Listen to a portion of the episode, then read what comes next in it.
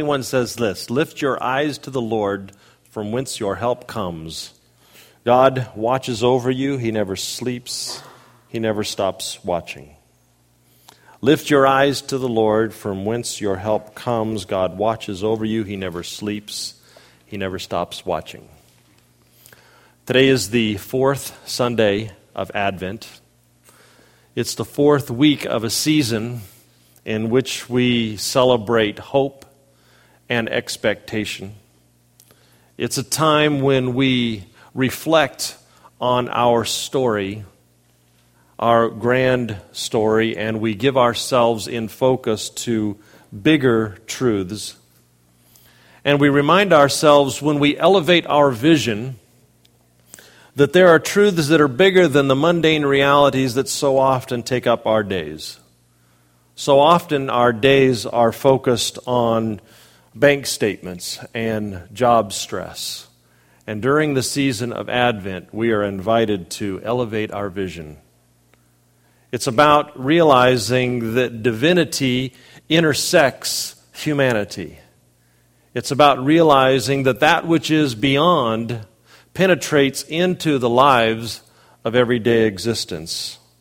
Advent is about our souls reconnecting to mystery because most of us in our lives tend to shun mystery to the periphery of life.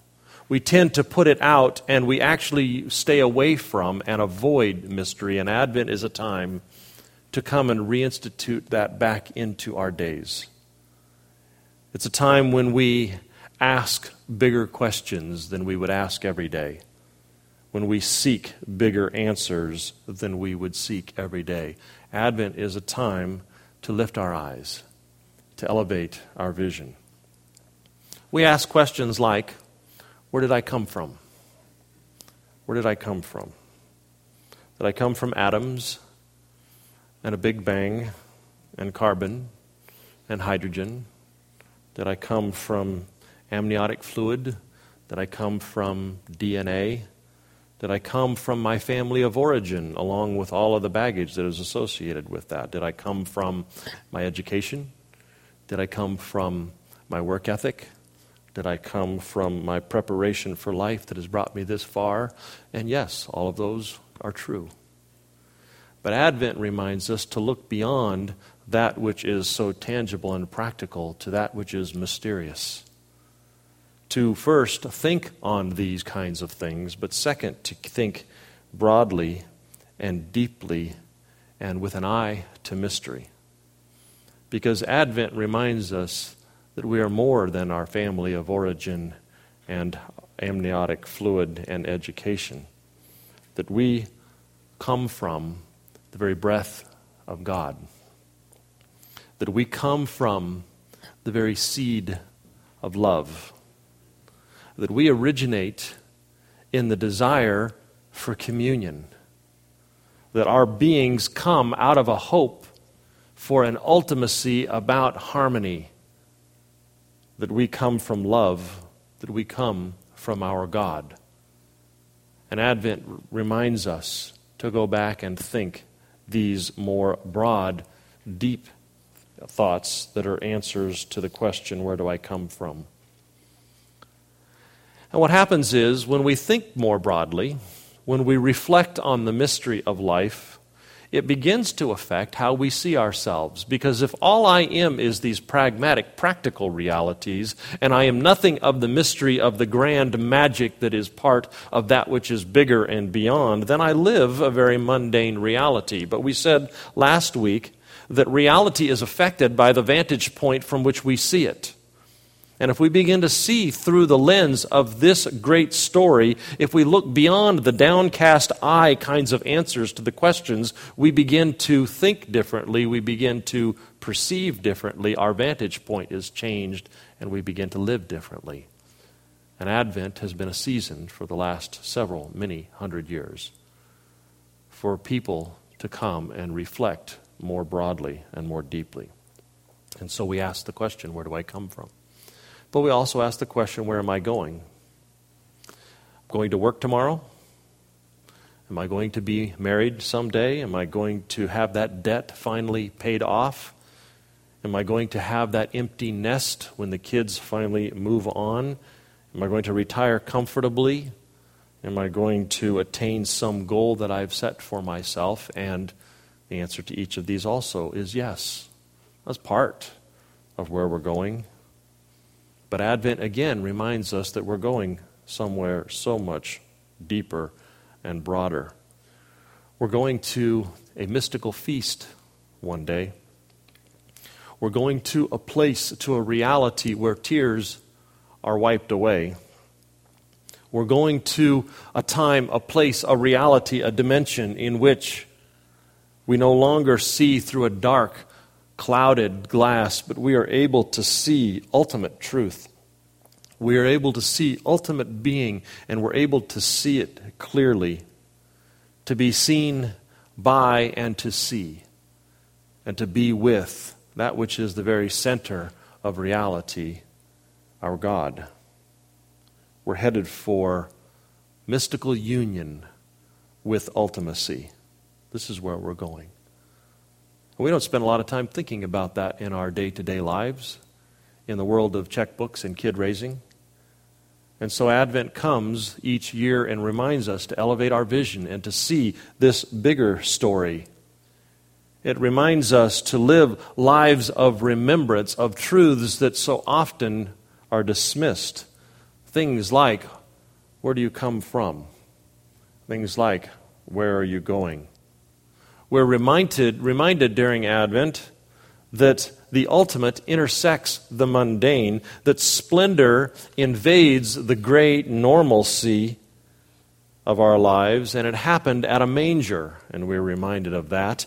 And it happens during a credit crisis in our day to day existence. Advent reminds us that lost hope is restored. Advent reminds us that broken souls are healed and that destroyed possibilities are refurbished. Look up, for your redemption is nigh. Look up to the place from whence your help comes. Look up and see something bigger than the day to day existence of the downcast eye. So every year, Advent reminds us of these realities. However, every year, few are those who drain the cup of this great blessing. As a matter of fact, few are those who even sip at the cup of this great blessing. Because distractions usually keep us from the divine gift of lifting our eyes because distractions often keep us from remembering the big truths.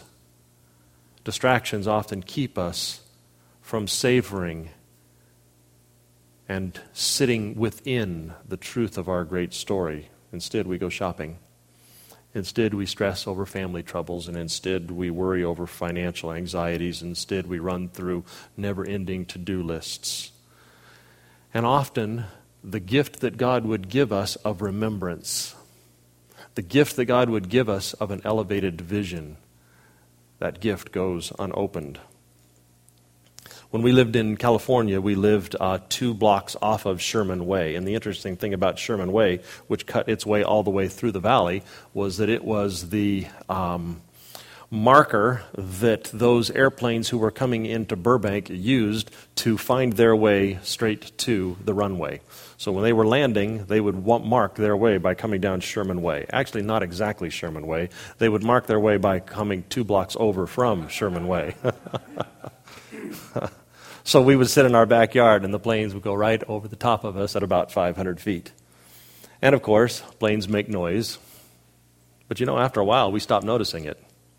After a while, we didn't hear it, with the exception of the military prop planes. When they came through, boom, boom, boom, boom, and they would shake the house, and it would feel like everything was going to fall off the wall, but that was only once or twice a month. But for the most part, we didn't even hear the planes that were roaring over the top of our heads. Until we would go to the north end of the valley and walk up into the hills where was, there was a hushed stillness and quietness, and then we would recognize the noise that we lived with every day which was why Denise looked very carefully in all of Raleigh where planes do not go. so when we would go to the hills up in the north end of the valley, the quiet would allow us to recognize the reality around us. There it is. I, I can hear it. and that's the way it is. Without intentionality, we will miss the gift of Advent because quiet allows us to see how soul noise invades us. We are all living with the noise of expectations of the holidays. We all live with the noise that self dependence creates for us of what we are, the life we are to create for ourselves. We all live with a culturally imposed value system that tells you this is what you must do during the holidays, with a family imposed set of behaviors. This is what must happen for these days leading up to this time. And there is the noise of the rat race, the noise of the shoulds, and the noise of the oughts, and the noise of the supposed to. And after a while, we don't even recognize it anymore. But because we don't recognize it and because we live with it, we miss out on savoring our story. And so, I stood up last week and I said, Here's a good idea. Why don't you take out a pen and write yourself a note? Remind yourself to do something this Advent season to savor goodness. Remind yourself to look for that which reorients you to truth. Advent is a time when we try the key to our heart's door. And we may find that over the year it has gathered rust. And consequently, it is a time for us to oil that lock so that when God truth knocks, our hearts are readily opened to it. And so I invited you to some simple exercises during these days. Something like making a list of all that is good and savoring that list. I invited you perhaps to write a letter to someone who has been good to you and exemplified goodness to you. I invited you to sit by the window, to spend some time, I suggested half a day, where you didn't speak, but you simply observed and you noted all that was good around you. To set aside a reminder. Now, I'm sure that everybody here did it. And I probably don't even have to say this, but in case one, perhaps two of the remedial students among us didn't do it, then I would like to remind you Advent's not over. There are yet two days, a day and a half. You still have some time. And here's some suggestions. Maybe you could block out some time and write on a piece of paper those things that you want to commend to God. Perhaps it would be things that you would like to see redeemed in your world. Perhaps it would be things that you would like to be elevated in your vision to see. And then what you would do is pin them to that Duraflame log that you would buy and that you would put it into your fireplace and that you would burn it and you would give yourself the amount of time that it takes to burn a log without the television and without the radio and just have some quietness and some space. Perhaps you would have a quiet meal with a friend, and the conversation would tend toward ultimacy, where you would talk with one another about our story, and you would imagine together the outcome of where we're going. That you would imagine what it is to take your place in a reality that has magic around every corner. Or perhaps you would spend some time reflecting upon what kind of coworker you are, or what kind of spouse you are, or friend you are. And as you would commend those things to God, you would ask for a dimension of Advent, the coming of the Spirit of God to bubble up from within you in a fresh way. Now, if you didn't get to a savor goodness kind of exercise in these last week, and you probably won't be able to do it given that tomorrow is Christmas Eve, I want to highlight this as well. Advent is an artificial construct. Somebody made it up and put it on the calendar. But what happens during that time can often happen a little easier once we get past the 25th. because between now and the 25th, I know that my son is scrambling around learning the art of last minute shopping, saying, Oh my gosh, I got people I got to buy presents for. So if that's you and you've got to do that, there is a week coming after Christmas that sometimes slows down for some people. And perhaps you would want to spend that time then. But I encourage you to lift your eyes, to see beyond the mundane, to see beyond troubles, to see beyond limits, to see beyond that which is trivial. Lift your eyes. So, Winnie the Pooh and Piglet are walking through the Hundred Acre Woods. And it's a very windy day. And if you happen to have read these books to your children, you remember the pictures of Piglet's ears flapping behind him like banners because it's a very windy day. And he fights his way against the headwinds as Pooh and he walk together. And being a rather small and anxious sort of animal, Piglet turns to Pooh and asks him nervously, Supposing that a tree were to fall down, Pooh, when we were right underneath it. and Pooh, the words say in the text, after careful thought and being a somewhat wiser and less anxious animal, replied, Suppose it doesn't. And therein is the profound wisdom of Winnie the Pooh and the message of Advent. Suppose it doesn't.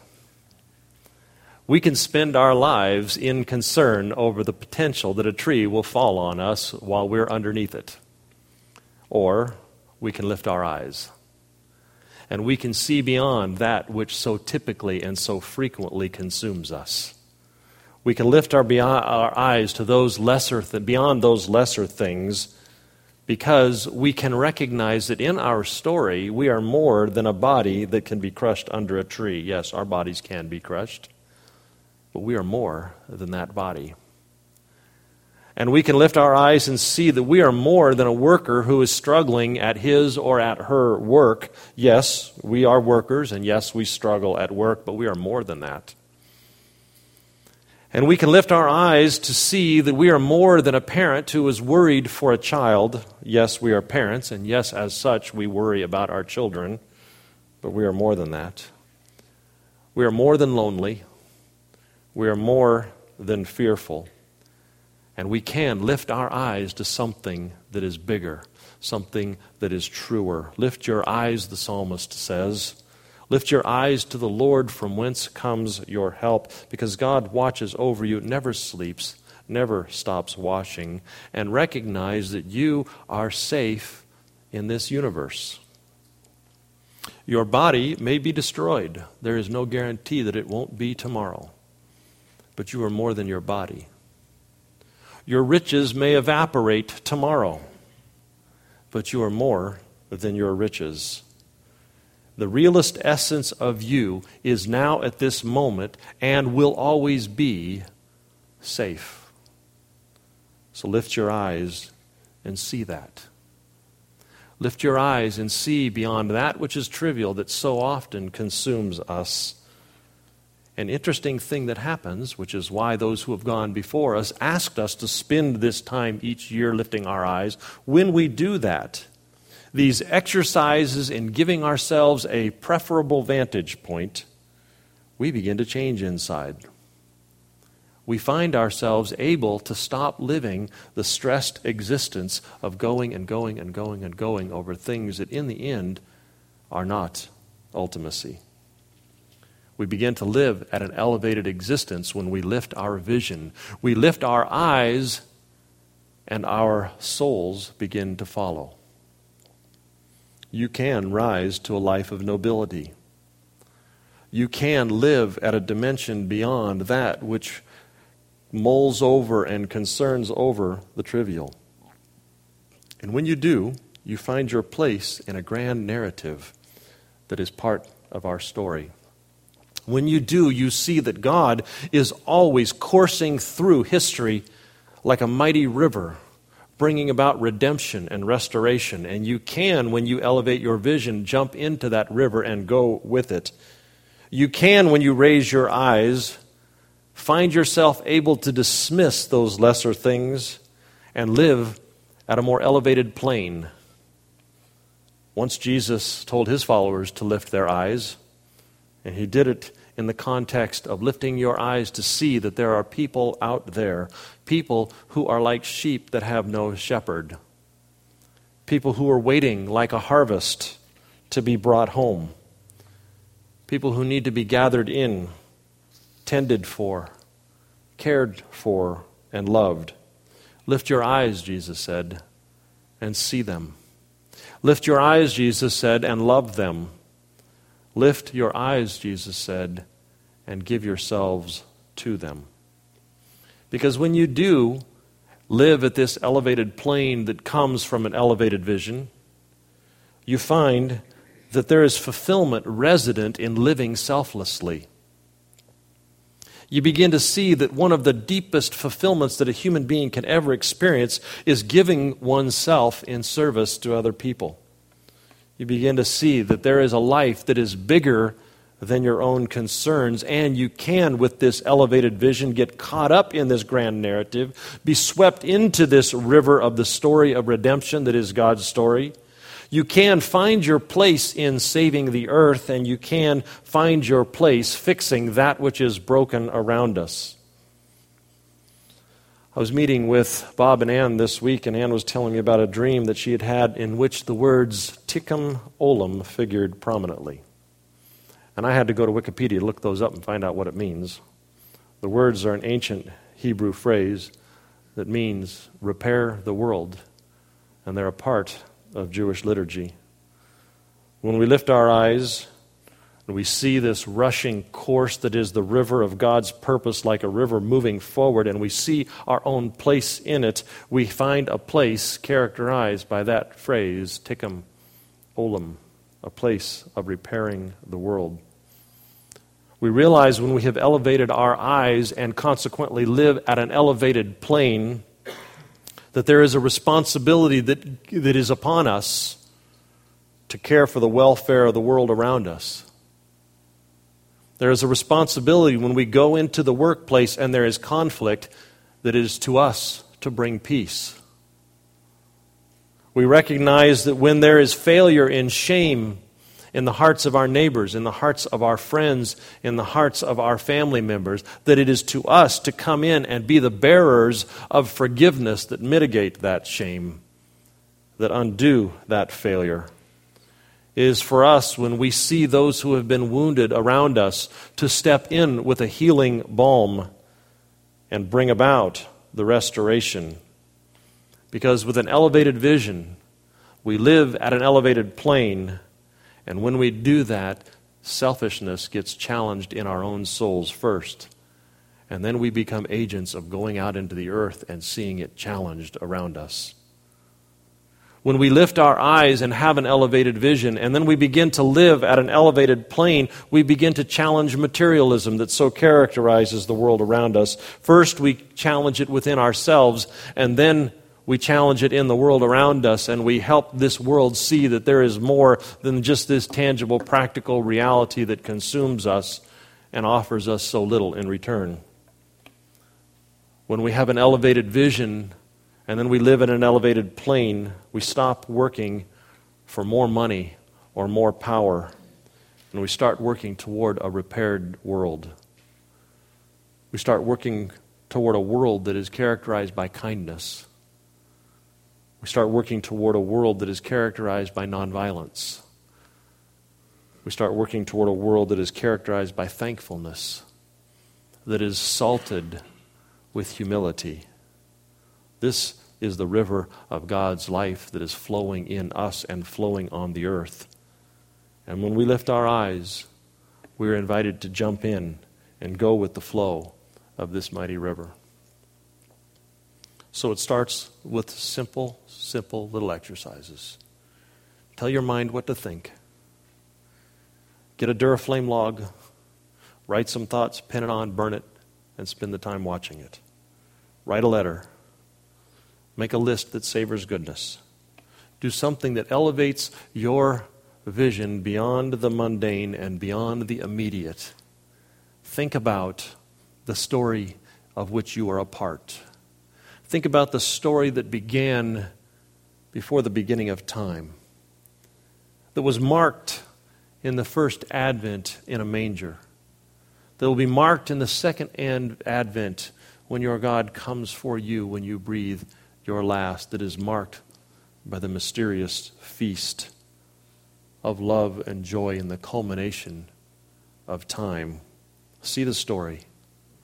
Find your place in the story.